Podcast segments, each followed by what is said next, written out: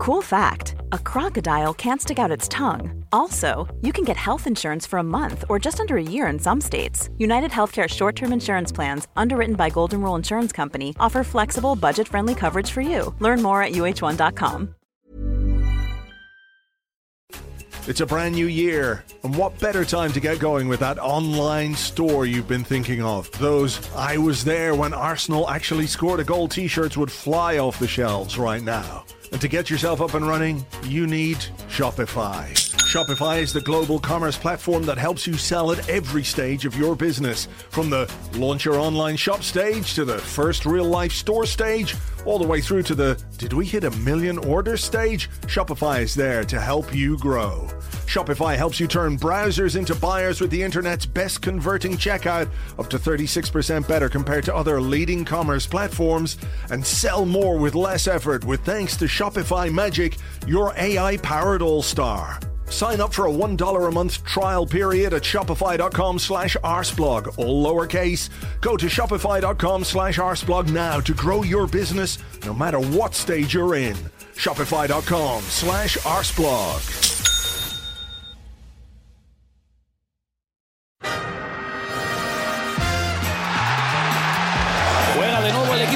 Buscando el liderato en la Premier. La tiene Odegaard.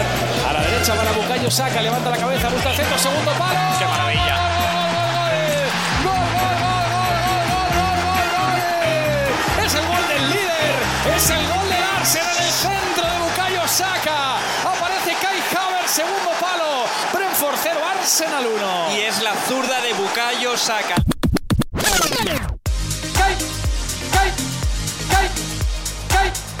Kai, Kai. La zurda de Bucayo Saka. Kai Havertz, segundo palo.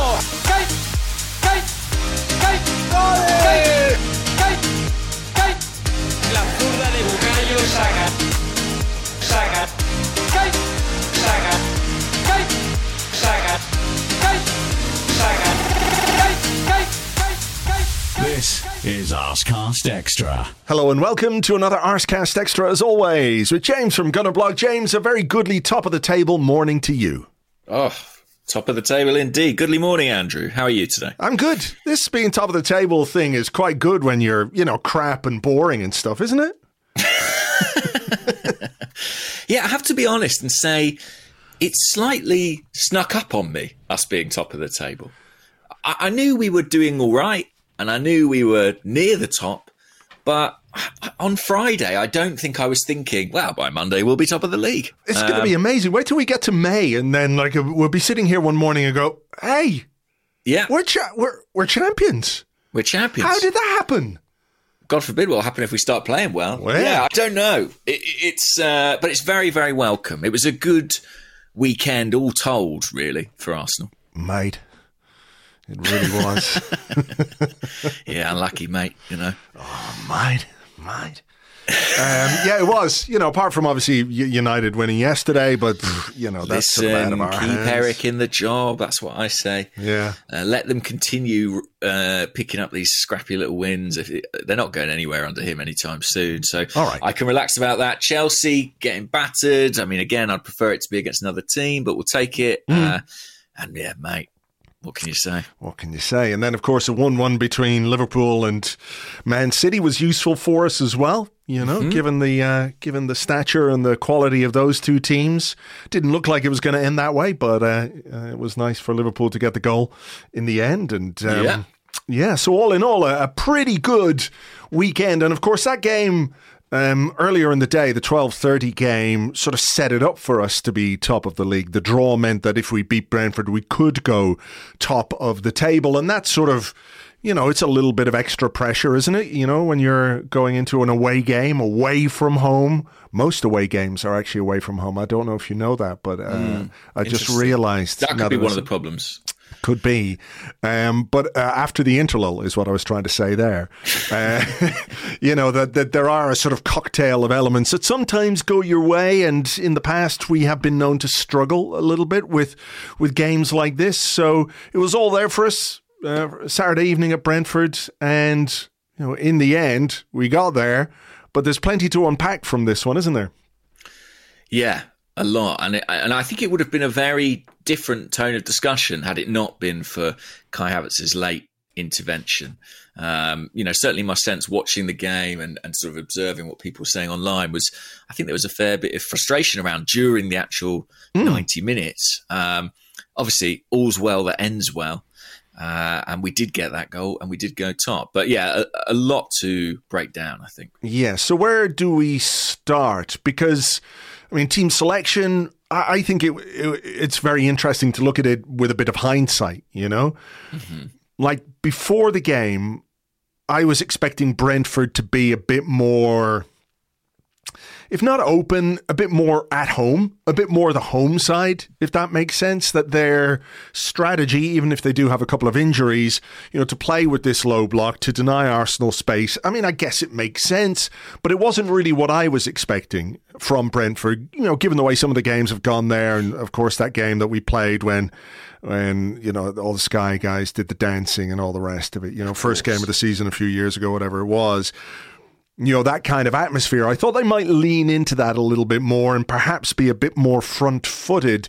But I, I think when you look at the lineup with Gabriel Jesus starting, having played 90 minutes during the week for Brazil, having not played for a month before that because of injury, Saka, Martinelli, oh, Martin Odegaard back in the team, and Leandro Trossard as the the left 8 it, it makes sense to me that that was kind of what Mikel Arteta was expecting from Brentford because what you've got are very technical players, players who can, who can play in tight spaces, who are going to face you know a low uh, sitting defense, and who have the tools and the craft and the the movement to try and unlock that. So, how much do you think his um, what he thought he was going to get from Brentford fed into his team selection? I think it may well have done. I also wonder if a factor, you know, obviously Jorginho didn't play. I was just looking and he he did start both Italy's games during the international break, played 60 minutes and then 70 minutes. I wonder if potentially that weighed in Arteta's thoughts as well, you know, throwing him straight back into the Premier League games. Obviously, he's one of the older players in the team and maybe not the most natural athlete in the group. Um, I, I liked the 11. I I didn't expect Gabriel Jesus to play after he'd come back Me from neither, Brazil. yeah. Uh, I thought he'd start on the bench, but I liked it in quite a sort of childlike, uh, naive. Oh, these are lots of players who I like watching, and we've crammed them into the same team way. I, I didn't know if it would actually work, if that makes any sense, and I was a little bit mm, let's say I raised an eyebrow at starting Trossard in midfield against a team like Brentford, who who can be very physical, and you know where set pieces I think are always a consideration. Um, but yeah, clearly Arteta thought, you know, we're going to have to try and uh, unlock this defence, and you know he picked the players to do that. You make a good point about expecting a bit more from Brentford. I just think we have to straight away give Arsenal a lot of credit on that front. I think even without Ivan Toney, this is a Brentford team who have given lots of Premier League teams problems this season. You know, uh, Wissa and Mbeumo have been dangerous and threatening and scored goals and created chances. And, you know, with the exception of obviously some notable errors, which no doubt we'll talk about in due course, I thought another big theme from this game was just how secure and solid the foundations of this Arsenal team seem to be. Yeah, I mean that is the the control is the sort of buzzword of the season, isn't it? And mm-hmm. and the discussion I think will revolve quite heavily when games are like this where there's a, a fine margin that you know you can come out either side of because it's it reminded me a bit of the Newcastle game Right. in, yeah. in terms of how much we had control, uh, where the game was being played. I think it was a bit more one-sided in this game. I think we were we were dominant, you know, in terms of territory, in terms of possession. I didn't even look at the stats for this one. Um, just just to sort of back that up, but I know what my eyes saw certainly in this game that we were we were very much uh, on top. But but when the margins are tight, you're going to have this discussion about control versus cutting edge and being able to uh, translate some of that control or possession or domination of territory into into more chances and things like that. He he was asked about it afterwards, wasn't he? Uh, and he talked about um, players being missing. You know, Odegaard's been missing slash you know not at his best so far this season. Jesus in and out of the team, left eight. I mean, is that maybe the second time that Trossard has started there? Perhaps. Um, if that, it's not been often. Yeah, it it hasn't been often, you know. So, um, th- there are things about the team selections, the team lineups. I think that play a part in in how we've attacked or not attacked, or the perception, let's say, that we're not attacking in the same way that we did last season. And also, I think the approach of the other teams, I think the opposition, the way opposition teams are approaching games is part of the context if you want to have that big wide discussion about why more chances aren't being made because uh, ultimately it is just more difficult when you're playing against a team who have got 11 men behind the ball most of the time. Yeah, it's interesting you cite the Newcastle game for comparison because I, I can see what you mean. Essentially, they're quite low event games. Yes, you know, yeah, yeah. there's not a lot of goal mouth action. I watched the first half of um, Tottenham's game against Villa at the weekend, and I don't know if it continued like this in the second, but it was really end to end basketball style, helter skelter stuff. It was classic Unai Emery Sure. in some respects. And We all remember those days of, you know, 30 shots on our goal and, you know, us probably having 20, 25 at the other end and just being quite chaotic. And, you know, I think Mikel Arteta's really sought to reduce that. I think, you know, I think I've used the phrase before, the elimination of jeopardy. I honestly think that that is, you know, a big part of what he's done with the team this season. Um, of course, when you have those low event games, there is that risk they can be decided by a freak moment, be that an officiating error, that- like we saw at St James's Park, or be it a goalkeeping error, like we very nearly saw at Brentford. Um, but I think the, the, the discussion about our attack is probably going to rumble on for a while yet. Um, this was our fifth 1 0 win of the season in all competitions, 1 0 to the Arsenal. We're bringing that back. I think you're right to say it's about the opposition. I think we're facing a lot of deeper defences. We haven't had the same continuity in our starting 11. That If you look back to this time last season, same team, same team, same team, same team.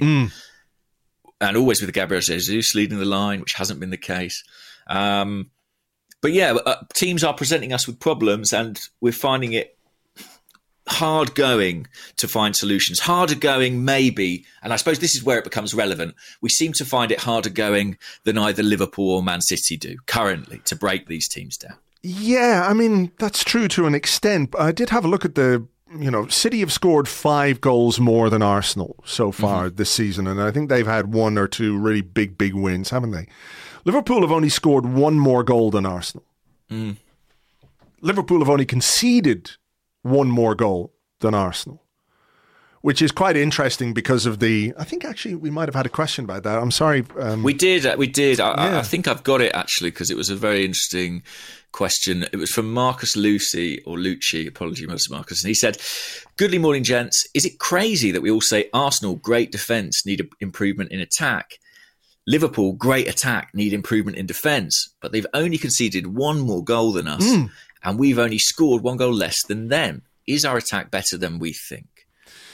I mean, I don't think our attack is quite as problematic as people think. Like, you know, you watch a game like this and it's frustrating because you've got so much of the ball, you've got so much territory. You're going, we've got to do something with this. You've got to make the most of that, and I understand it. Um, but you know, we're top of the table, and we've only scored one goal less than Liverpool, who people would perceive as a sort of more free flowing attacking team, right? Uh, you know, I don't um, mean to say that there aren't things that we can do better. I think there definitely are. I think we are facing some challenges, for example, uh, with our wingers, where they're being doubled up on all the time, as Bukayo Saka spoke about after the game. But what that means is the potential for somebody else to have a bit more space. So it's about maybe moving the ball quicker. It's maybe finding those players in that space when Martinelli has it and two defenders are on him. When Saka has it, two defenders are on him.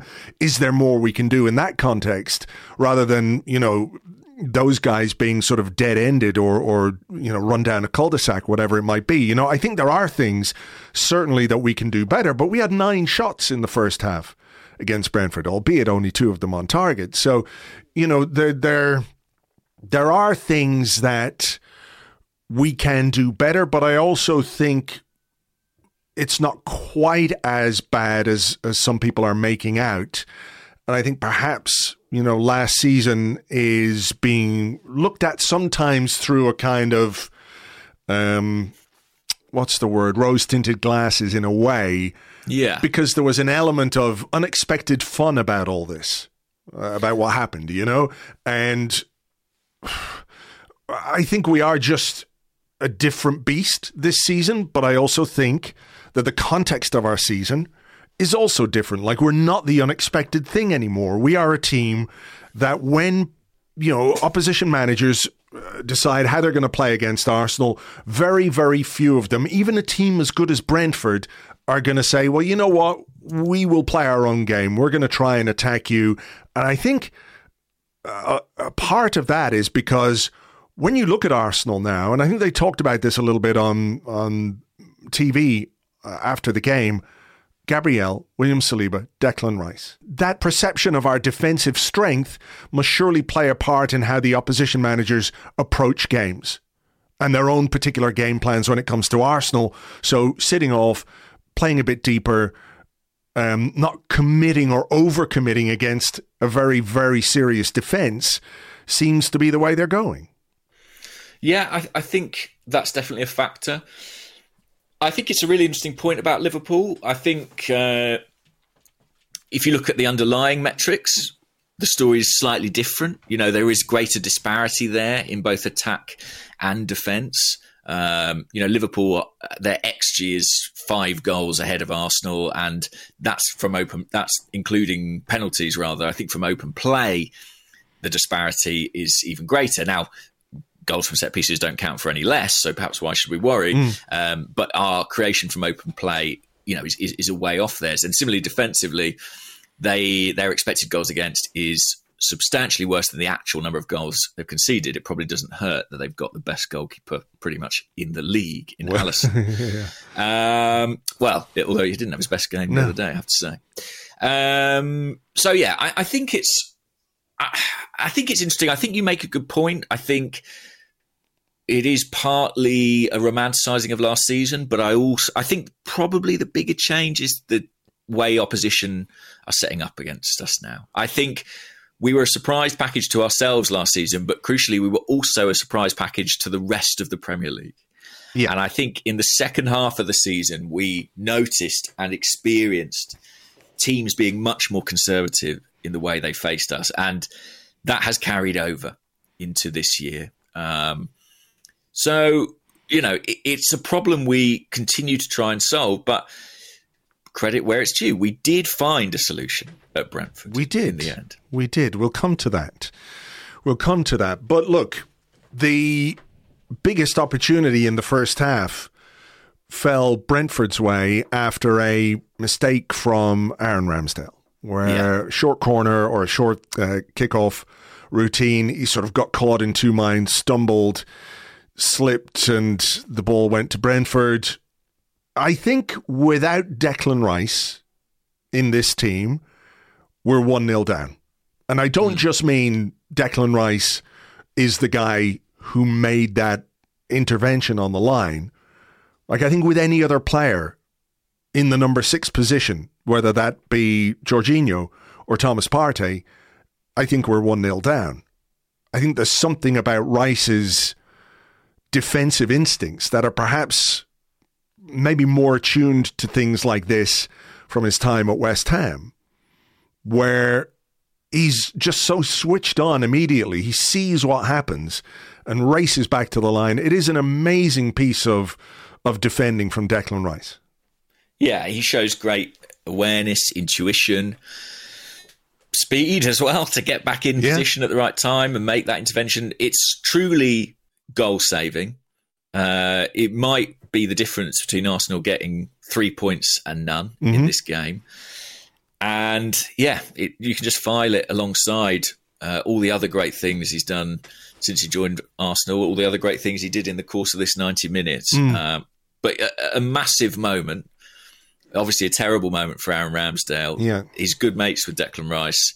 Well, they must be better mates now because he bailed him out big time. big time. Um, I mean, how do you how do you try and unpack the Ramsdale thing? Because it's sort of impossible to do it without the context of what's going on at Arsenal with his position having been replaced, usurped, whatever the word might be, by David Raya. I mean, the I want to save the question about Arteta's reaction to it all for, for part two, but mm. the camera cut to him on the sidelines and, you know, uh, his face told a, a, a story. I mean, is that just something that happens to goalkeepers?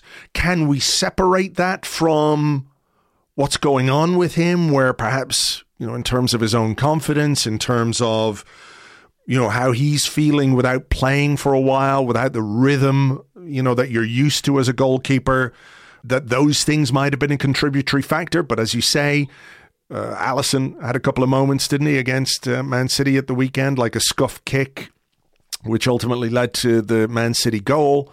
I thought he was quite lucky on it on a VAR replay as well. yes, actually. I think he was. Um, you know, let's also acknowledge the fact that David Raya has made mistakes. You know, the Man City game where he got caught on the ball, the Chelsea game where he passed it straight to, I think it was Cole Palmer. You know, there were there have been moments when Raya has done that as well, but when it comes to Ramsdale, because of what's been going on, it feels particularly acute or something. Yeah, and it's hard to know if that's just the weight of narrative or something that's actually affecting his performance. Uh, yeah, it was quite like the Cole Palmer one in some respects. I do think that in general, and I think I've said this after Raya errors too, I think as a fan base, we probably could do with sort of being a bit more accepting of goalkeeper errors with the ball at their feet. Like when you watch Ederson and Alisson, who are ostensibly, you know, the top ones in this league, I, I honestly feel like every game that I watch them, there's one really dodgy moment, and the team either get away with it or they don't. And I feel like Liverpool fans and City fans maybe are more accustomed to it, or maybe more accepting, or maybe because they don't have this ongoing debate about who should be the number one, it's less focused on. Yes. Um, I think that we have to accept that it comes with the territory to an extent. You know, we don't expect a midfielder to complete all their short and medium length passes, and similarly, a goalkeeper's probably not going to as well. Um, that said, it is a bad one, and when you add it to the throw into the ground, which I have to say was pretty unique. I don't think I've ever seen anything quite like that. I enjoy. I enjoyed this from uh, on the Discord from McGodlike. Uh, do you think Ramsdale has created a new bounce pass, just like Ozil, with his finish? yeah, I mean, I was only half watching it at the time, and I sort of, I sort of assumed he'd thr chucked it straight at the attacker because of the way. You know, I turned hmm. my head, and then suddenly it was back in play. And I was like, "What's going on there?" I think it's difficult to avoid the conclusion that the current situation is playing on his mind, and you've got, and it wouldn't be a surprise if it was because. I think it's easy to say, you know, come in and impress against Brentford, but I suspect he may feel like he's on a bit of a hiding to nothing, uh, and that almost whatever he does, he's going to be out the team again on Wednesday. Add in the fact he's thinking, well, maybe I've been replaced because my distribution from the back's not good enough. Does that lend a level of anxiety to him in those scenarios? Brentford did work very hard on pressing him too. Um, I don't know, but yeah, I, I felt like we saw a player who looked low on confidence yeah. uh, and looked like he'd come in pretty cold, which he has. Yeah, I mean, I think, you know, to his credit, there was a moment, wasn't there? Maybe just a couple of minutes later where he played a good ball straight through the midfield. I think it was into Martinelli. Yeah, that was Um, his next pass. I yeah. mean, you know, it settles him, I think. a little that. bit, yeah, for sure. And I think in general, his second half was was fine, you know. But this, like you say, the weight of narrative or whatever you want to call it, is sort of all around him.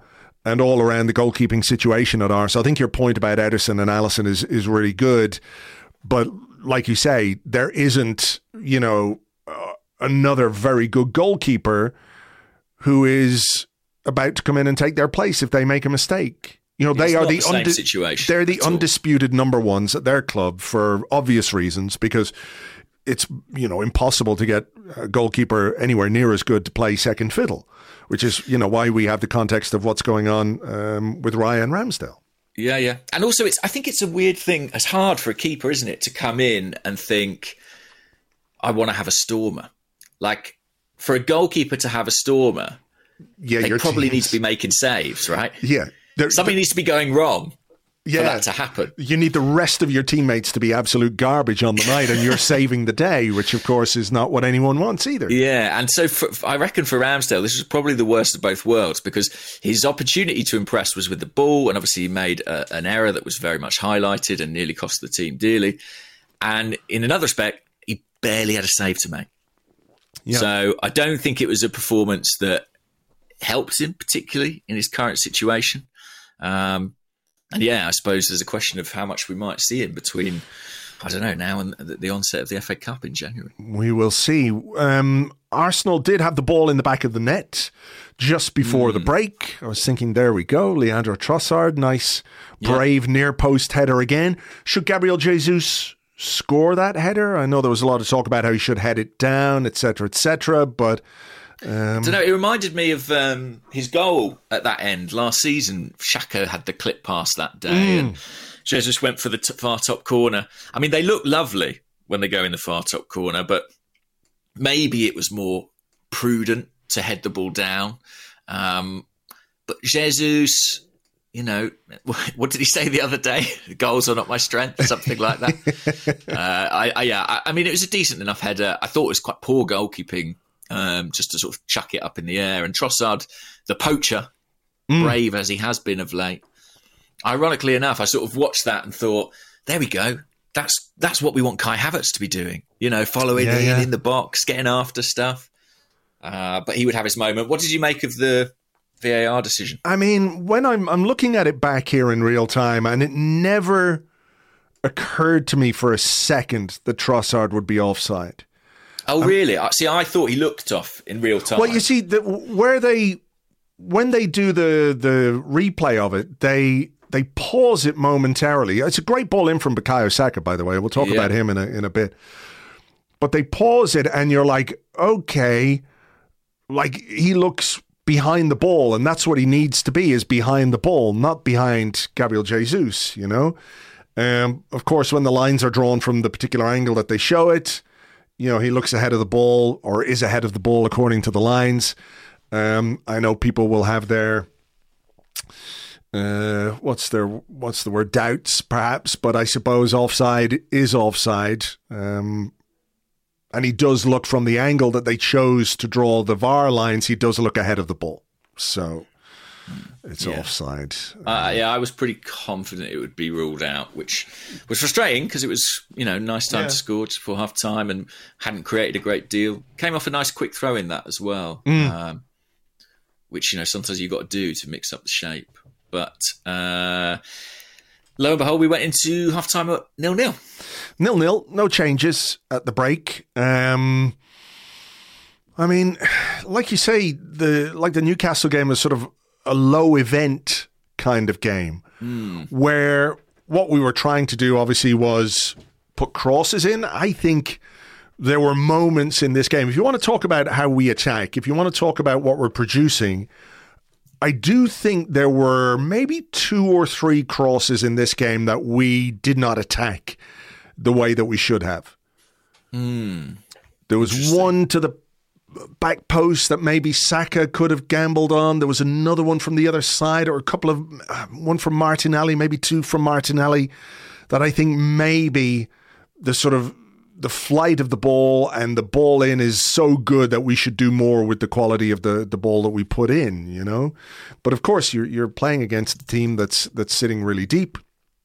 Um, and it did feel like, you know, I didn't make this um, observation in the in the live blog. Like if crosses and set pieces are the way that we're going to try and open up Brentford or create attempts on goal because we weren't creating anything centrally. Nothing was happening through the middle, right? Because of three centre halves and two fullbacks or two wing backs and then a packed central midfield. It was very difficult to do, to do anything centrally. So crosses made sense in that regard. It did feel like, well, we've got a guy who's six foot four on the bench. Yeah. We should probably get him on. Before that, there was a chance for Eddie Nketiah, wasn't there? Where he took a took a shot on goal where I think probably I mean there might have been a pass on. I think it was a more difficult pass than it looks. But I think if you're going to take that finish on, you've really got to put your foot through it. Yes, I that's was my thought as well. I think it's sort of one of those situations where it's quite easy to pause it and be like, "Well, look, he should simply play that pass." I think it's it's it's more the case that it was a bad shot. You know, I agree. I I think it's more a bad shot than it is a bad choice. Mm-hmm. I don't have a problem with a centre forward in that position taking it on, but you want the execution to be better. I think so. I think that's right. Uh, I'm just trying to look at it again. Does it really matter? I don't know. Um, I mean, But I felt the collective sigh of the Arsenal fan base at that moment. Yeah, I mean, what you're looking for him to do is put his foot through it like he did with that third goal against Sheffield United. Yeah. I know what he was trying to do. I guess he was trying to pass it into the into the bottom corner, right? Um, That kind of a finish, but I'm not sure that was really on. Um, you need a bit more. You need a bit more um, oomph or power in your in your attempt. Um, so Havertz did come on then, but before we come to his moment, there was another goal line clearance um, where I think it was Zinchenko gave the ball away.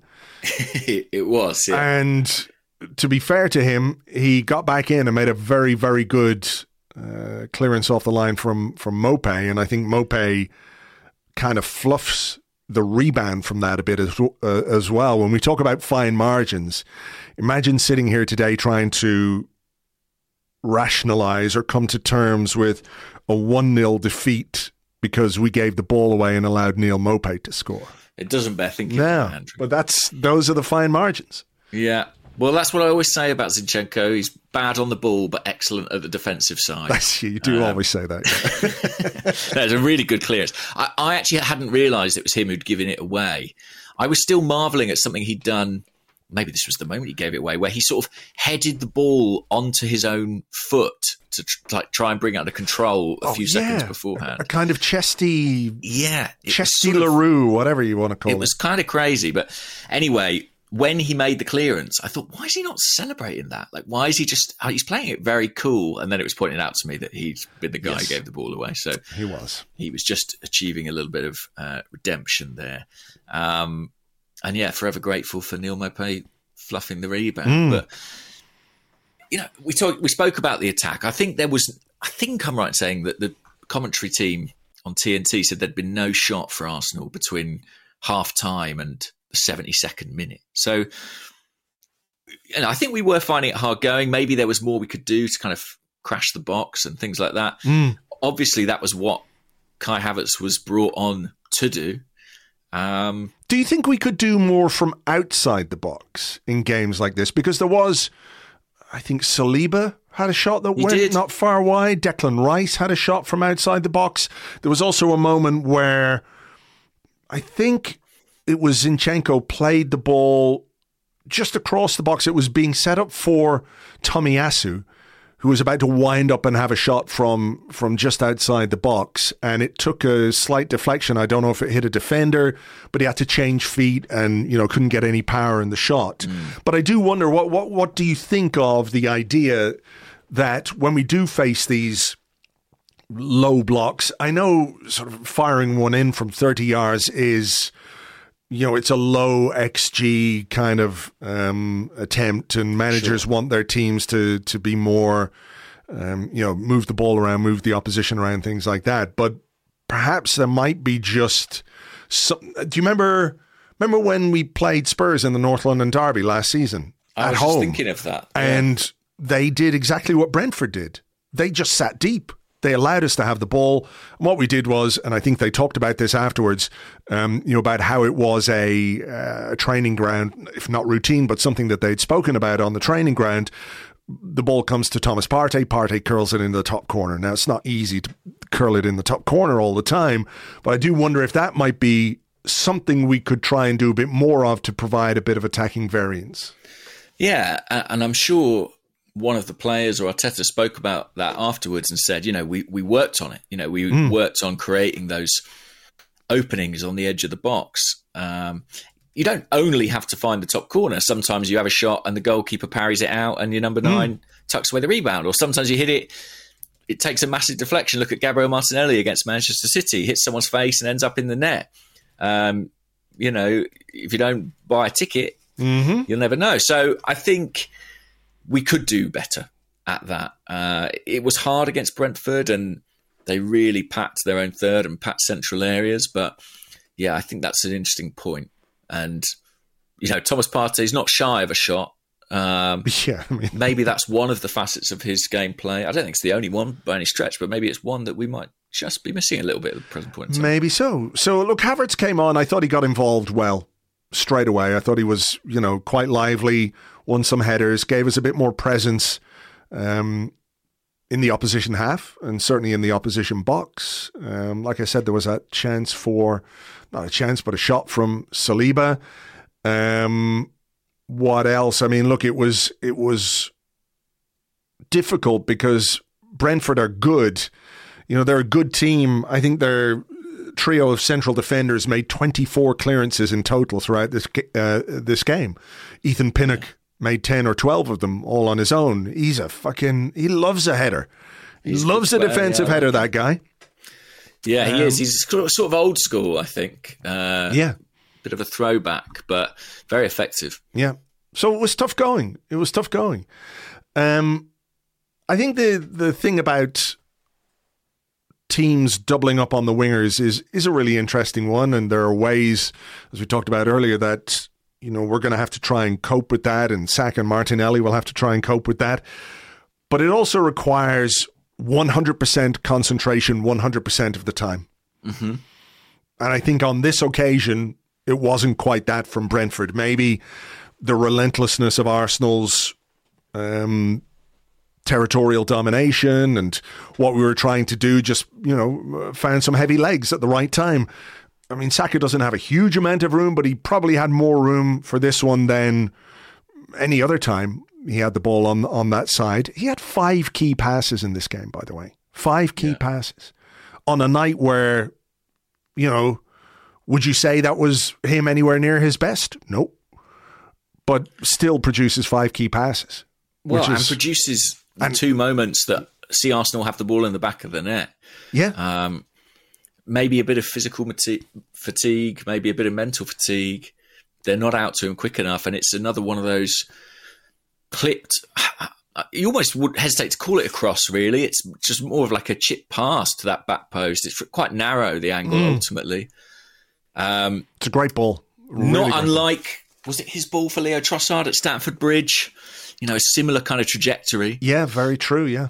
Uh, and this time, that six four man off the bench, who was Kai Havertz and not Karl Hein, uh, for the right reasons, I think, ultimately, uh, is there and heads it down, and it's in the back of the net. What a moment! What, what a, a moment. moment for him. You know, he had that penalty, of course, but you know, that was that was a very different thing, and it was you know he knew that as well. Yeah, Look at the yeah. celebration. You know, it's a very different context and a very different goal.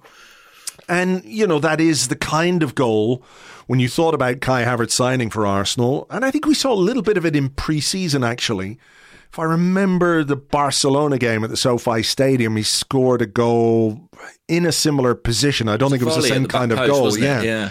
But that kind of that kind of position that he can take up you know, you would have envisaged him being a bit more effective in in that area of the pitch a bit more, um, bit more often. But look, it's been a while coming. It's fair to say, but when we needed him to step up, when there was a big moment for him to step up, he's absolutely done it. And you know, I hope that this, you know, far more than the the penalty goal, that this is a moment where you know he can s- start to build a bit more confidence, a bit more belief, and you know, for fans as well, the idea that okay, this is a guy who might be able to do something for us.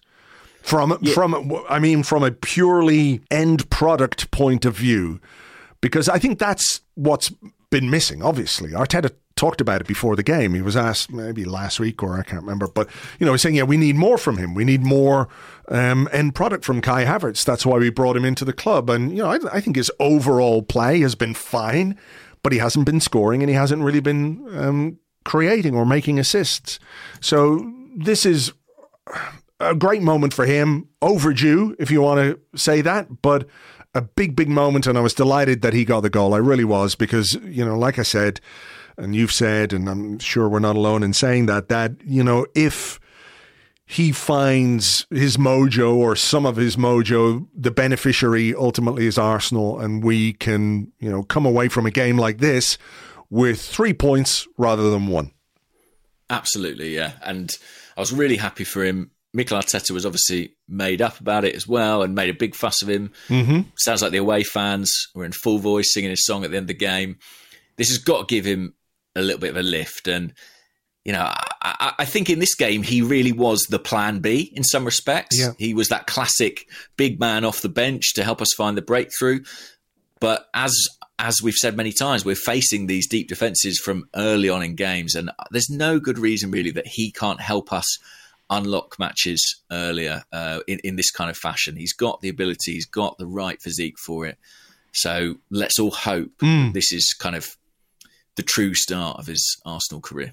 I hope so. I hope so. And look, you know, those are three points that put us top of the table. The final few minutes played out fairly uneventfully as well. You know, um, they brought on they brought on Jorginho and Ben White just to add take up some time and add some defensive solidity. We dealt with whatever Brentford you know then had to try and produce in the last couple of minutes because I'm pretty sure Brentford were like, well, we're happy enough with a point here. You know, shame we didn't get more from that chance in the first half, but you know, points all right. It's very difficult then to change your your mindset to sort of all of a sudden say, "Oh shit, we've got to be completely front-footed here." It's difficult to to sort of jump on that with three or four minutes of added time to go. especially against a team who are as defensively good as Arsenal Yeah. You know, I, I really think that I, I, I don't I don't want it to come across as you know when we. I mean, I know I know you think maybe the attack's been better than it's given credit for, but if I'm saying uh, being a little bit critical of the play going forward, I'm not trying to bash the team. I think you know we we do look outstanding. I think largely from a defensive perspective, really, really excellent. I'm not sure there's any better in the league right now uh, uh, in terms of like how we protect our goal. Um, so yeah, like that makes it very very hard for Brentford. So yeah, three points, big win, another late win as well. You know that particular string in our bow is one that gets played often, and we've made this. Um, what's the word I'm looking for here? When you think of made the point before, perhaps where when teams are aware that that's what you can do and can do on a fairly regular basis, you know, not that it, self-defeating. What's the opposite of self-defeating? Self fulfilling, I guess. Yes, that's the one. Thank you. it's it, there is a bit of that to it. Um, and another big contribution from a player off the bench. You know, we've seen a few of those of late, and uh, it's obviously really encouraging to to continue to do that. And yeah, I think Mikel Arteta was really happy. I think he knew that this was a big step for the team to take, not just to win this game, but to go top at this point. You know, we're about to be in December. We'll be in December by the next round of Premier League fixtures Yeah. um, and we're top of the league. I think that's some going, especially given this is a Man City who I think most people agree have been more stable in the first half of the campaign than they were 12 months ago, Mm-hmm. and a Liverpool who are markedly better than they were last season. For us to still be the pick of the bunch and sit right at the top uh, is some going. Especially when I think we've got room for improvement. Yeah, well, that's the most encouraging aspect. Yeah. Yeah. I mean, I know people's mileage will vary on this. You know, have we been as good as we can be, or are we as fluent in attack as we should be? But to be where we are in in spite of that, I don't know if that's the right way of saying it, but you know, to know that you can do more, to know that there are improvements you can make in your attacking play, which I don't think necessarily have to come at the expense of our defensive solidity either. You know, that's the other thing. It's not like, okay, we'll trade 10% defensive for 10% more attack. I don't think it works like that. I think we can be as defensively solid with the players that we've got if we can keep that consistency of selection, um, you know, in those key positions. I think there's more we can do in attack as well. So I think that is very encouraging. You know, I'm I'm pretty glass half full on that, to be honest. Where I think there is there's more to come from this team. Yeah, and also uh, some some next couple of games in the league: Wolves at home, Luton away. You know, I, I take nothing for granted, but they're games I would expect Arsenal to win. Sure. Uh, it gets a bit tougher after that. You know, we've got the likes of Brighton, Villa, Liverpool before Christmas, but we're in a very good position right now. And uh, yeah, I, I thought this was any listen. Any win at Brentford is a really good win. It is a hard place to go, and we know that more than most, having lost on their first Premier League game. Um, so I was delighted with the three points. For sure, me too. All right. Well, look, why don't we take uh, a little break here? We'll come back with your questions and more in part two right after this.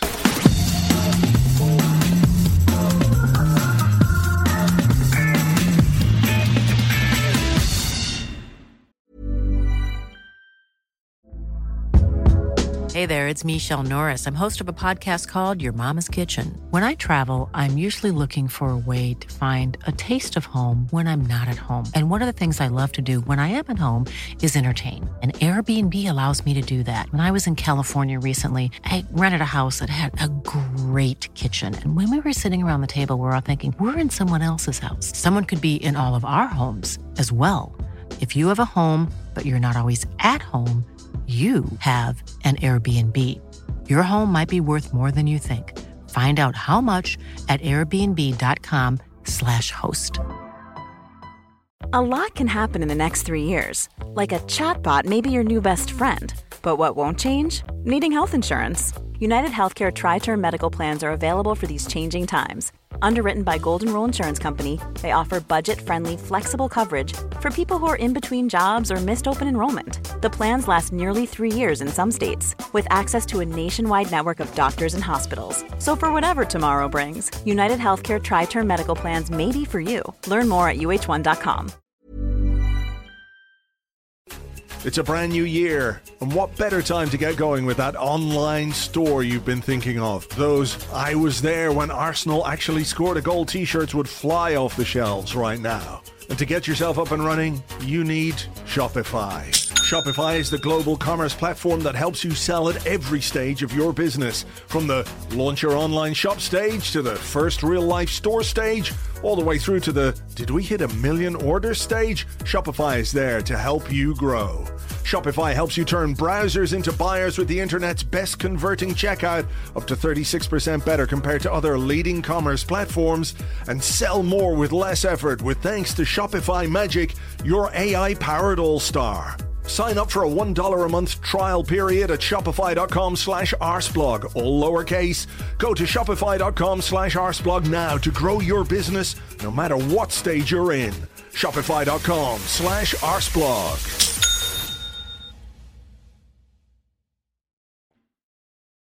Welcome back to the Arsecast Extra. This is part two of the show where we answer questions that you sent to us on Twitter at Gunnerblog and at Arseblog, but also on the Arseblog Discord chat server, which you get access to if you are an Arseblog member on Patreon. I'm going to go first, if that's all right. You And may. We have a you know a few questions around this particular subject. We talked about Aaron Ramsdale in the first half of the show, but there were some questions about um, the manager. Um, Burton Gooner says, What do you make of Mikel Arteta seemingly or being seemingly unwilling to praise Ramsdale specifically in his post match comments? Seem very pointed, surely an indication that all is not well behind the scenes. And there was another one from PRS Books, uh, Topley uh, of the table, morning to you both. Great to see the love for the players from Ramsdale at the end, but the, does that potentially speak to an issue within the camp with the manager and Raya on one side, the team on the other? I thought the last few matches Raya seemed a bit isolated from his defence. It was quite stark to see them uh, being so visibly Team Ramsdale in this one. And just in terms of, of what he said, in his mm. post match interview, on TNT Sport. He was asked about Aaron Ramsdale. He said, "What what did you make of Aaron Ramsdale? Had a bit of a, a, mistake, but seemed to come through it." He said, "I'm so happy with the team, with the way he performed. We got the clean sheet. I'm so happy the way everybody played." And uh, on Ramsdale being a bit nervous, he said, "I think the team was exceptional today." So he didn't want to talk about Aaron Ramsdale being nervous. He did talk about his courage a bit in the um, post uh, post game press conference, he talked about having big courage and was a bit more expansive on Ramsdale in the press conference. But we were having a little chat on WhatsApp about this, you know, after the game. It did feel something when he made those comments on TV. Yeah, I, I, it was unusual because I think that the default for a manager in those situations. Listen, I don't think anyone is expecting him to come out and say Aaron Ramsdale was exceptional today. Mm what a performance! I've got a real conundrum on my hands now. uh, I think, I think what you know for a player who's sort of lacking in confidence, for me the the straightforward move for the manager is just to say something a sort of fairly generic platitude like yeah he had a tricky start but he's come in and contributed to the team today um, and hopefully you know that will be a boost for him or something like that yeah. you know it's as easy as that it can be, and managers spend most of their lives giving these sort of textbook copy and paste answers. And I spend most of my life trying to get them to say something different. um, but maybe so. Maybe I shouldn't, you know, complain when somebody does go off piece. But yeah, I, I thought it was interesting. There's sort of two conclusions to draw. One is that he he is just sick to the back teeth of speaking about his goalkeepers. I think that is one possibility. The other possibility is there's something very wrong in the relationship between Arteta and Aaron Ramsdale. A little from column A, a little from column B, perhaps? Yeah, perhaps so. I mean, I thought it was interesting watching his press conference. I wasn't there on Saturday, but even the comments he made about Ramsdale were he it was because he was asked the question basically twice. I think the first time he was mm. asked it, he gave the same answer as he did on TNT. And then someone offered another question about Ramsdale, and Arsenal sort of said, "Well, look, we want to move the conversation on. We feel like we've answered it." I think clearly he's really tired of talking about it, and I think Arteta probably feels that there's. I don't know if he's confused or, or frustrated, but I think he probably feels like Aaron attracts more discussion when he's dropped than certain other players. Yeah, I mean, look, I, I understand if he's tired talking about it. I, I completely get it. But yeah. this is a situation that he manufactured. Sure. You know, I think he can't look beyond that. And he might think, well, I'm just making a. Uh, you know, footballing decision, the one that I think is right for the team, uh, and that's playing David Raya or David Raya um, every week, unless I can't and then I'll play Aaron Ramsdale. I don't really want to talk about it after that, but that, you know, hides the fact that he brought about this situation by bringing in David Raya when, you know, he had Aaron Ramsdale and um, signed a new contract back in May and all the rest of it, and nobody was expecting Arsenal to sign a goalkeeper. I'm sure least of all Aaron Ramsdale. Um, I I don't know anything, but my gut feeling based on what he said, how he said it, leads me to believe that there's something to what your second point there, that something is sort of broken in the relationship between Mikel Arteta and, and Aaron Ramsdale.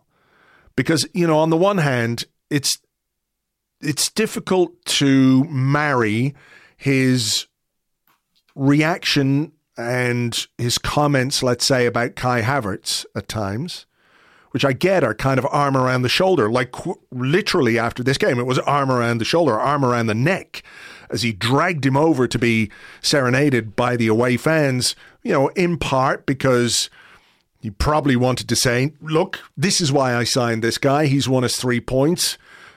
Also, he probably wanted him to feel some of the love from the fans, which I mm-hmm. get as well. It's important.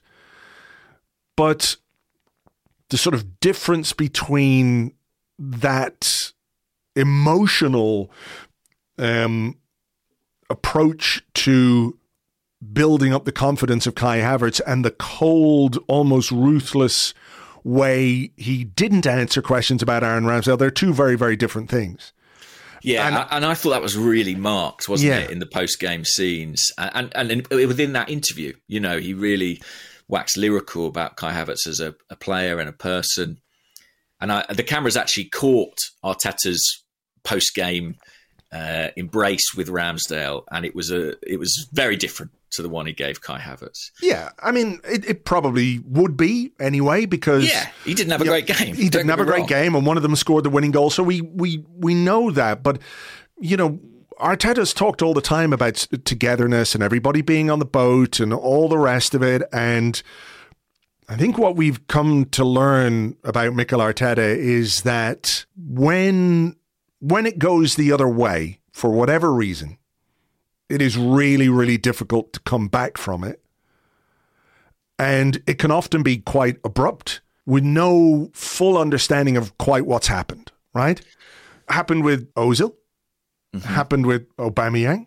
I'm not saying it's quite the same with Ramsdale, but it wouldn't be. Um, it's not sort of out of character in a way that when he goes cold on you, it's very difficult to to work your way back in. Yeah. Uh, and I think he's got a switch, Arteta, really, you know, and I think he can be utterly ruthless when he has to be. I mean, we should say this is the first game back since the whole thing with Ramsdale's dad going on a uh, a rival podcast. we didn't get the exclusive. We're furious. Um, and I don't know of a falling out from that. I don't know of Arteta's feeling about it, but I could imagine um, that it didn't go down well. So, you know, maybe that is a factor in all this. Um, but I think, yeah, when you're when you're on the boat, you're on the boat, and when you're off, you're overboard. Yeah, you're walking the fucking plank, basically. Yeah, and I- and I think probably Aaron Ramsdale feels and like other some of those other players you've mentioned previously, a bit cut adrift, a bit confused, hmm. a bit blindsided. But Arteta's vision is paramount and absolute to him, and you know he has made his choice on David Raya. You know, if David Raya had made that mistake, I mean, he's made similar mistakes. Arteta would have spoken about him very, very differently. I think he would have, yeah. And and you know, look, he might prefer. I think he does prefer David Raya. He sees him now as his number one, and that's the goalkeeper he wants to go with. At the same time, though, I don't think it's. Um, he might need Ramsdale. David yeah, Raya there's a real could- chance. You know, it doesn't take a lot. no, I mean Raya could get a suspension. He could get you know uh, an injury, and all of a sudden you've got to work with a guy who you may not like anymore, or because of what you've said or not said in public. The relationship between you and him, I'm not suggesting it would have any impact on Ramsdale's professionalism or dedication to the job or anything like that. But, like, isn't it really incumbent on you as a manager, even if even if this is not what you're feeling necessarily on the inside, to ensure that any player who you could potentially have to call on mid game, mid season, for who knows how long if there's an injury, is in the best possible frame of mind to play their best football. And I think I can understand if he was frustrated with Ramsdale's mistake. I get it. But I also think he could have said one or two lines which would have meant me and you and everybody else and all the other Arsenal podcasters in the world and everybody who's a fan would not be having this discussion today. We just say, fair fucks. Wasn't a great game for Ramsdale, but you know he's done his best to bo- uh, bolster him up, and you know manager protecting his players and all the rest of it. That that's the bit that's odd. Like I understand if he doesn't want to talk about it anymore, but I think that what he said or failed to say was kind of more noteworthy, more newsworthy than, Yeah. as I suggested, a just sort of generic, vanilla response to the question. Um, and I think as well, we spoke about the, the disparity in the reaction between how Arteta responded to, to Havertz and to Ramsdale.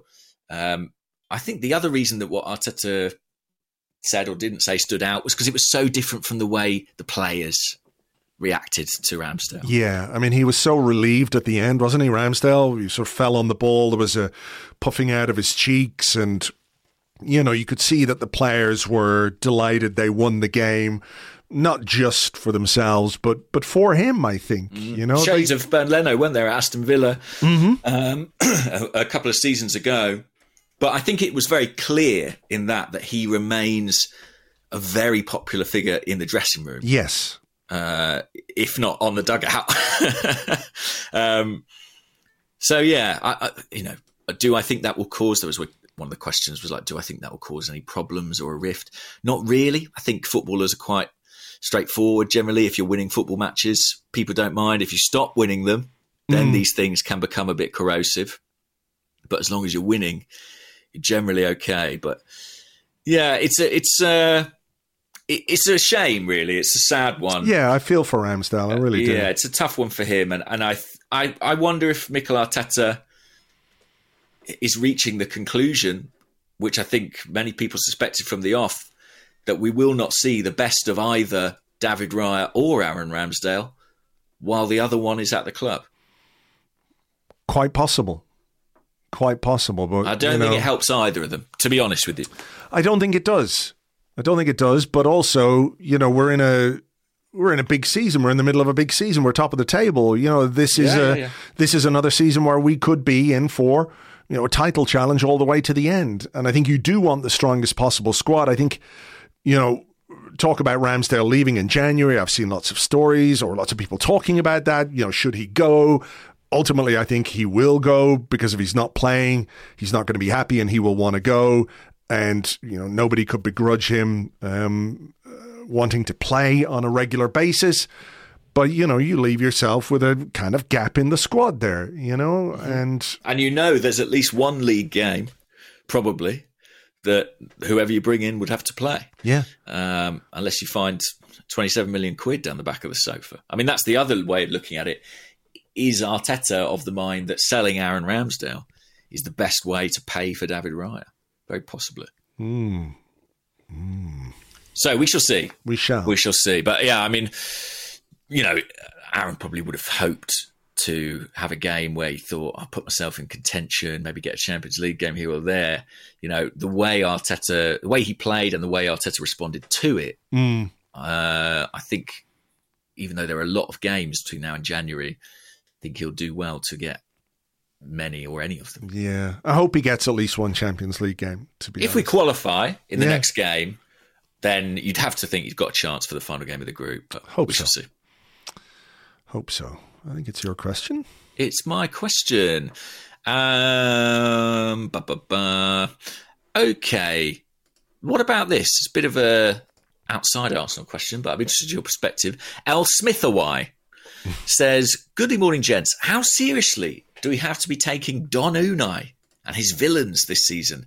They're making a bit too much noise for my liking. I mean, they are going well. There's no two ways about it. I saw the second half of this game, which wasn't quite as chaotic and um, full of mayhem as, as the first half. Um, Phil Costa was texting me about the first half, going, "Oh Jesus, uh, Aston Villa have gone uh, full Unai here." Um, I mean, just look at where they are. Look at their results. We're going there not next weekend, the weekend after. We're going to Villa Park. Big game, Saturday Look evening. at their form at home. it's really, really good, really impressive. Um, you know, they are they're going very well. Uh, I think we had another question. I mean, uh, Jamie B says, "Wh- "How do you feel about his success at Villa?" I mean, I don't begrudge him any success anywhere. To be honest, uh, you know, my feeling was he was the wrong man at the wrong time for Arsenal. Um, he's shown, I think, throughout his career that he is capable of um, you know, good stuff with with teams and teams maybe in this sort of Villa category, if that makes sense. You know, like Sevilla, like um, Valencia uh, in the past, uh, where you know Villarreal, another one. You know, where are they going to be title contenders in their respective leagues? No, but can they? You know, have their moments and win things and win the Europa League. Um, yeah, I think he's doing well. I mean, it might well have improved him, to be honest, to go through something like that. Whatever, you know, we felt we went through with Emery, he probably felt like he went through some shit himself, you know? Um, but, you know, he's been to Villarreal in the meantime, did well there, then got sacked. So th- there's a, sort of trajectory, isn't there, um, with the way uh, his career goes at clubs where it seems to go quite well at first. Um, I think it's probably going better at Villa than anybody had expected. But can he sustain it?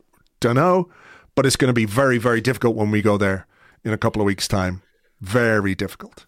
Yeah, I, th- I saw a table doing the rounds. I don't know if it takes in the entirety of Emery's reign, but it was the last 25 league games, and Arsenal and Villa are neck and neck on points in, over that period. Only Man City have performed better than either of those teams over the last 25 matches in the Premier League. Um, and particularly at Villa Park, they have just been pretty unstoppable. And they came pretty close to giving us, uh, to, to beating us last season, lest we Yeah, yeah, yeah, yeah. within minutes. Um, and I'm sure Emery will have his team pretty fired up for that one. I think it will be a really hard, really, really hard fixture and another big test. In terms of the long term, I don't see them, you know, continuing to keep pace. It's quite congested at the top of the table, isn't it? Between Spurs and Arsenal uh, in fifth and first. That's quite enjoyable now, given the way the table looked in the early weeks. um, but there are just four points. You know, it's pretty tight. Yeah. But I don't see Villa lasting the pace. I do think that top three will be the top three in some iteration. I agree. And the thing about Villa next week is that they're not going to play a low block against us. So it'll be a different kind of challenge. You know, Yeah, that's true. A I mean, challenge they're scoring goals defense. for fun, so yeah. they will come out and play. Um, lots of little subplots there. You know, Emi Martinez always carries his baggage into pretty much every football match he plays. It seems to me. Um, Hmm. Douglas Luiz being linked with Arsenal. Uh, I think perhaps probably quite unrealistically, given how well he's doing at Villa in his contract situation. Sure. Ollie Watkins, boyhood Arsenal fan, I believe. The, the narratives all uh, will write themselves. He will have enjoyed that goal yesterday, that's for sure. if He's a boyhood Arsenal fan. Um, what about this one? I thought was interesting. Um, Tola on the Discord. Did you see here the ridiculous question a journalist asked Thomas Frank about Arsenal being too emotional and celebrating like they'd won the World Cup? Who is that man? I would like to. Uh, I'd like to know so I can add him to my list of uh, football-related figures I despise, which includes people like Mike Dean and Neal Maupay. Huge credit to Thomas Frank for his excellent response. I'll just play this because I thought it was quite an interesting clip, you know? Yeah, That I've not heard it. Go on. Right. So this is in the post game interview, and this is um, a guy asking a question of Thomas Frank. Perhaps with an accusation they're a little too emotional. Do you see that as something that you can The exploit? Arsenal as a club, yeah. or not just a team, you know, it's on the sideline and whenever they score a goal, it seems like they, they won the World Cup kind of thing. Is, is, is it kind of is that something you can exploit? yeah, but I'm no, yeah, but I'm, I'm, I'm a little bit. It's it's classic, isn't it? Then then there's some uh, coaches or players that are not celebrating when they're scoring a goal. What is that? You're doing the most difficult thing in football. You're scoring a goal. You should celebrate. And if you score a last minute winner against any team, and we know how difficult it is to win in Premier League, you should celebrate. I, I I'm a believer of that. I like that. Hmm. Thomas Frank seems like a good guy. He I do does, doesn't he? Yeah, he does. Um, yeah, I wasn't there at the press conference, as I say, so uh, not sure who asked that question. Is I that an that- example of like a reporter trying to, you know, create some back page headlines, you know, by Frank criticizes Arteta for celebrating too much, blah, blah, blah. I think so, and I think it's a little bit cowardly to ask Thomas Frank if you didn't ask Mikel Arteta. Do you know what I mean? Hmm. Like if you think Arsenal over celebrated, ask the Arsenal manager to go sort of, and then ask the opposition manager to have a little dig while everyone's back's turned. I'm not sure about that, and I re- I think it's sort of ludicrous in this case. I mean, there's a last minute winner, a player who's really low on confidence, not been having a good time of it, big boost. Of course, they're going to celebrate that. It just seems absurd, doesn't it? It really does. It really does. And, you know, I didn't even notice if the Arsenal bench were uh, celebrating too much because, you know, we didn't get to see that too much on the television. Actually, I'm looking at it here again. Um, they're just standing in a huddle. He's there with his coaching staff. I'm sure he did celebrate when the goal went in, but it's not like he's running up and down the um, He's not done the touchline. Mourinho knee slide. He hasn't done a De Zerbi running on the pitch and all the rest of it. No, but listen, like, good luck to De Zerbi. Do you know what I mean? Like, I- I- what do we want? What do we want? A handshake? You know, just head off down the tunnel? What is this? Yeah, it's entertainment.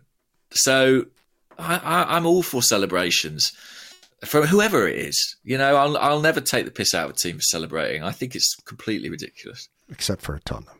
Of course, Tottenham. Yeah, It what goes they against Sheffield. United when they lined up and did the big clap in front of their stand. That was mental. Yeah, they just had a fairly normal celebration on the sideline, and it just seems like uh, lowest common denominator, uh, seeking clickbait nonsense. Yeah, and you know what's a bit silly? I think I think the question of are Arsenal too emotional? I think that's had some validity at points in the last twelve months. You know, particularly during the run in last year. But then to sort of undercut it by saying, you know, they celebrate a goal like they've won the World Cup. That just shows your agenda, Yeah, yeah, really. yeah. I think. I think so. Um, what about this? You mentioned Neal Maupay. Mary had a little Ramsdale on the Discord said, A very goodly morning, gents. Which current players do you consider to be so bad that you can't believe they are playing for Premier League teams? May I offer for consideration the name Neal Maupay? I mean, that's a good one. Yeah. That is a good one. Um, I, I, while you're just having a think, there's a few players at Everton that I have that thought about. I have to say, I struggle to understand or believe that Ashley Young Correct. is still playing fullback for a Premier League team in the year 2023. Yes. Uh, he fair. is, yes, 38 years old. And yesterday, I didn't see the game, but he was brought off while on a booking. Presumably, he was having a nightmare trying to stop Garnacho. Mm. Uh, I, I'm staggered by that one. Me too. I know this might sound typically petty, but you know, when you're when you're trying to win a game of football and you bring on Oliver Skipp, I have to ask questions about what the fuck is going on. Like Sure. what the clue is about what to do with young Oliver is in his name. he's he stands out for me because I just I don't understand what it is. I mean, clearly to be at this level, to come through the academies, to get your first team opportunities, there's got to be something. There's got to be, so- but I am not seeing it. I'm just not. I just don't see it. Um, he's one Yeah. that uh, stands out to me. Yeah, I mean, that, listen, the league has really come on leaps and bounds. There aren't a lot of bad players in the Premier League, but Mm. there are one or two that raise an eyebrow. Neal Maupay, yeah, I would say clinging to his Premier League status at this point in time. What about this one? A bit speculative, of course, um, but there have been some uh, stories over the weekend, links to men and what that means for the future of Gabriel Jesus, the realisticness of that guy. I mean, look, he's he's one of the top centre forwards in world football. You know, there aren't many in that bracket, and I think you know immediately you think, well, would we have a chance of having a run at someone like him? But then United have bought their centre forward. Uh, Højlund, yeah, yeah, yeah. Højlund, you know, they've got theirs. City have got theirs. Liverpool have got two or three. hmm Uh, Chelsea Gakpo, might be. Nunez. Chelsea might be uh, looking Chelsea around. desperately need one. Desperately need someone to put the ball in the net. Um, Ivan Toney, maybe. Ivan Toney, yeah, perhaps. But Ivan Toney, listen, Ivan Toney's a good player. He's, I don't think he's at the Osimhen level, and Osimhen is twenty Four. 24, 24 okay. 24.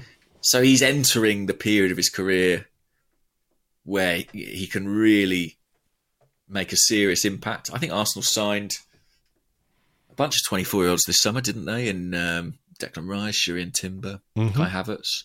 That's the age they're looking to recruit at. So I think it's plausible.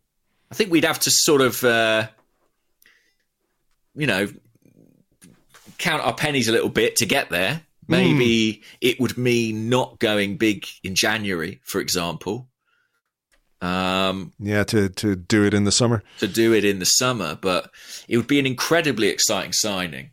And as for what it would mean for Gabriel Jesus, I think Gabriel Jesus would still play a lot of football, a lot of football. Maybe slightly less of it through the middle, but I'm not convinced that would hurt the team a great deal, to be honest. No, I mean, if you're talking about not having the requisite cover for Bukayo Saka, or indeed Gabriel Martinelli. You know, Yeah. you Yeah, can play play Jesus, I think, very comfortably on either flank and give those guys rest, mean you'd have more impactful players off the bench. Mm.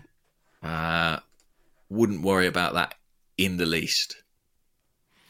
Uh, so, or we go full Joelinton and turn him into a box to box midfielder. There's always that option. Um, Yeah. yeah. I- Listen, Osimhen would be about as exciting a signing as it's possible to make right now. I think. well, let's see. Let's see. Um, okay. It's a referee question. I don't do many of these, but you'll see why I asked it. It's from Rob Hack on Discord.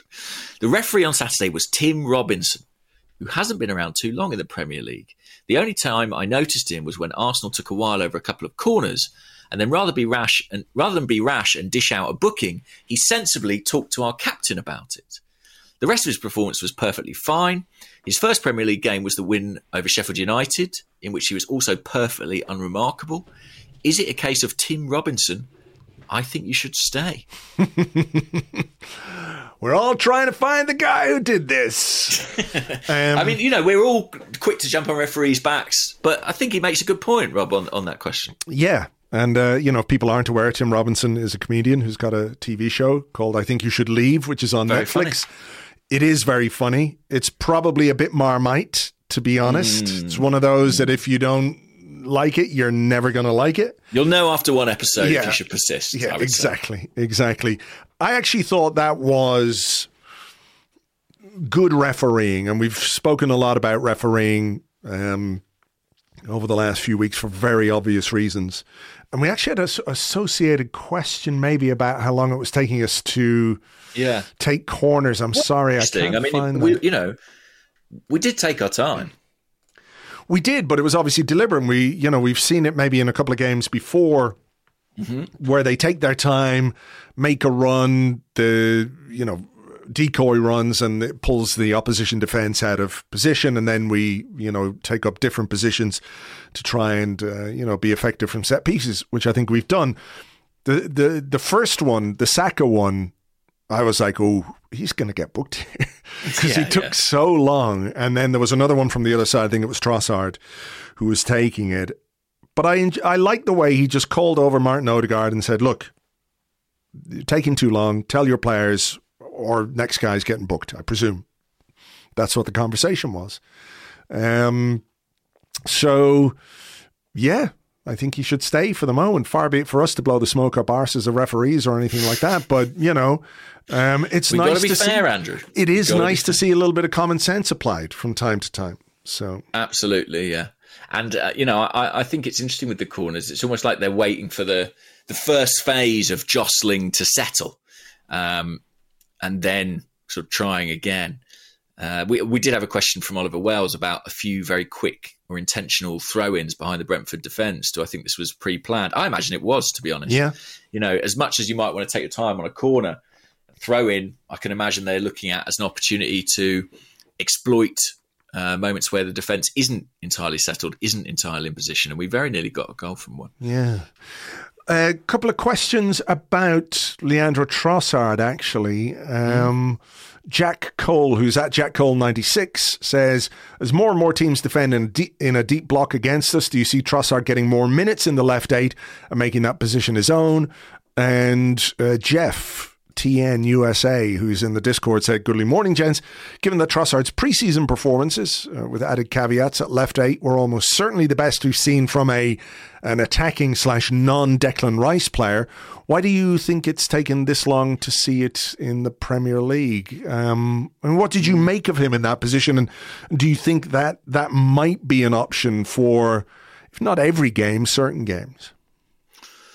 Listen, I thought he was fine. I, I, wouldn't say I thought he was brilliant, but I liked some of the runs he made into attacking areas, and he, you know, scored a goal, albeit one that was disallowed.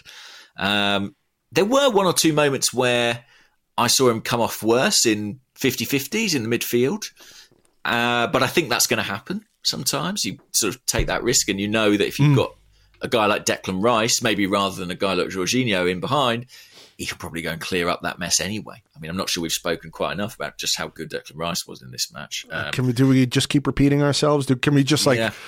make up a? I'll get a little hotkey button which just says Declan sure. Rice was good, eh? Yeah, put it next to the bye bye button, I guess. Yeah, um, yeah. I, I, think we might see more of him. I mean, look at our next two league games: Wolves at home, Luton away. Mm. I think we've got some idea what we might be facing. Um, why we've not seen it until now? Well, I mean, one reason is we've needed him in other areas of the pitch. You know, we had Martinelli absent for a period, we've had Jesus absent for a period.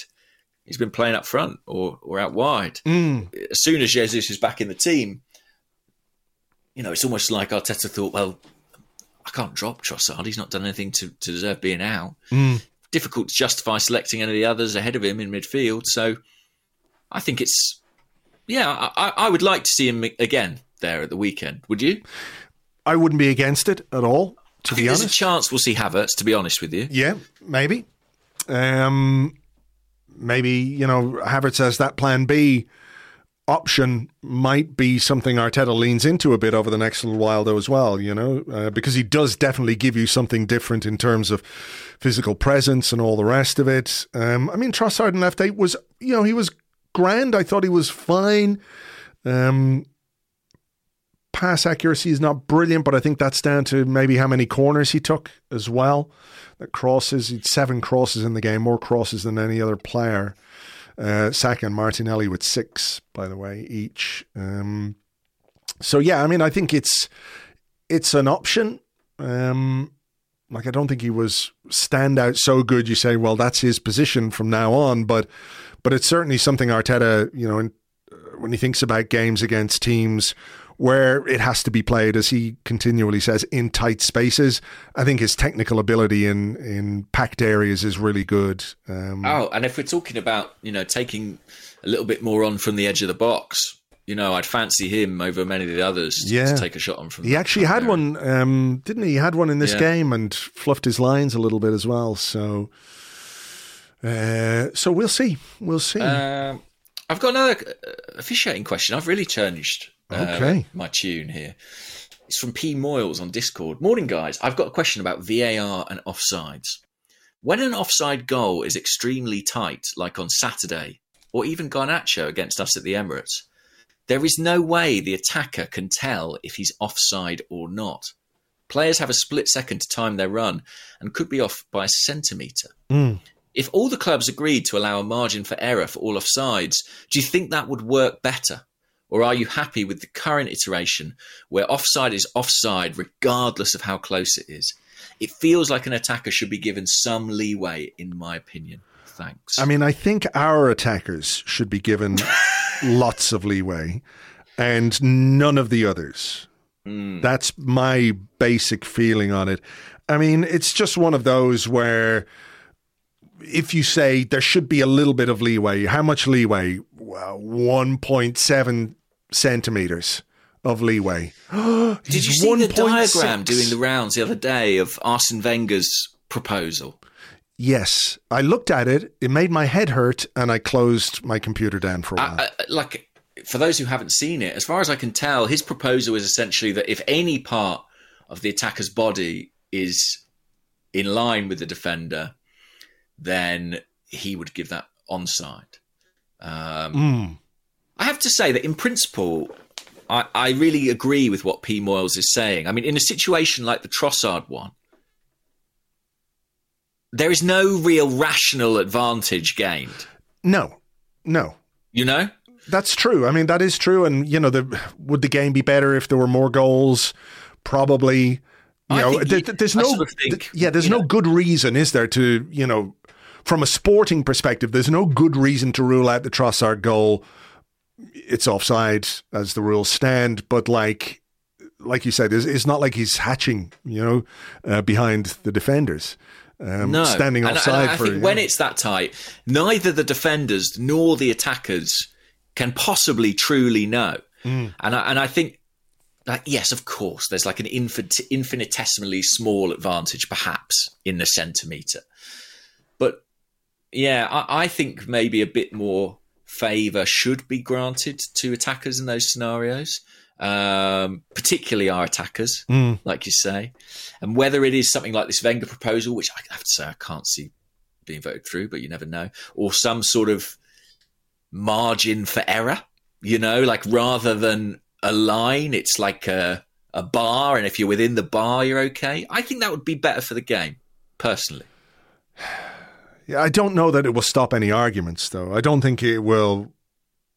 You know, when it comes to offsides and things like that, it'll still be just. I mean, you know, if you're one centimeter beyond the player uh, or beyond the line, you'll still be you'll still get cases where players are one centimeter beyond. Well, that's what I mean. The It's like, bar, well, the- what the difference does error. that one centimeter make? You know, yeah, where yeah, is yeah, where is the bar? Where is the line? How thick? But at is- least the yeah. visual would be a player standing a yard in front of a defender. They you know? forgot to draw the bars, James. They drew the bars in the wrong place.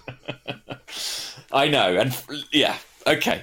I, in principle, I agree with I- the point being I- made. In practice, I see the issues. All right. Um, very quickly, final one comes from Standard Human, who's at Standard Human 34. He says, Good morning, guys. Are you aware that Adrian Clarke claims that let's do this is actually Mikel Arteta's catchphrase? Could Gunnerblog comment on this stunning revelation? Does he intend to take action to defend his intellectual property? Bearing Tell in it to the judge, Adrian. you don't want to fall out with Mikel Arteta here, James, because once you're gone, you're gone. That's true. I, I, I must have fallen out with Mikel Arteta sometime, like as a child, because his manner with me in press conferences has never been especially warm. Um, Maybe he thinks you're someone why. else. Yeah, maybe, maybe, maybe my shiny head just reminds him of. I thought it would endear me to him. You know, he loves Pep, but no, I haven't heard that from Adrian. We need more information, guys. Well, you you know, your podcast colleague at the Athletic and stuff like that. So you you might have to sit down, have a yeah, chat with him, take it to HR. You know, this guy true, true. don't want to tell tales. All I'd say is, uh, even if Adrian thinks Mikel came up with it, uh, at the end of the day, I've got the paperwork, guys. you know what I mean? Yeah, yeah. And and the tattoo. Um, let's not talk about that.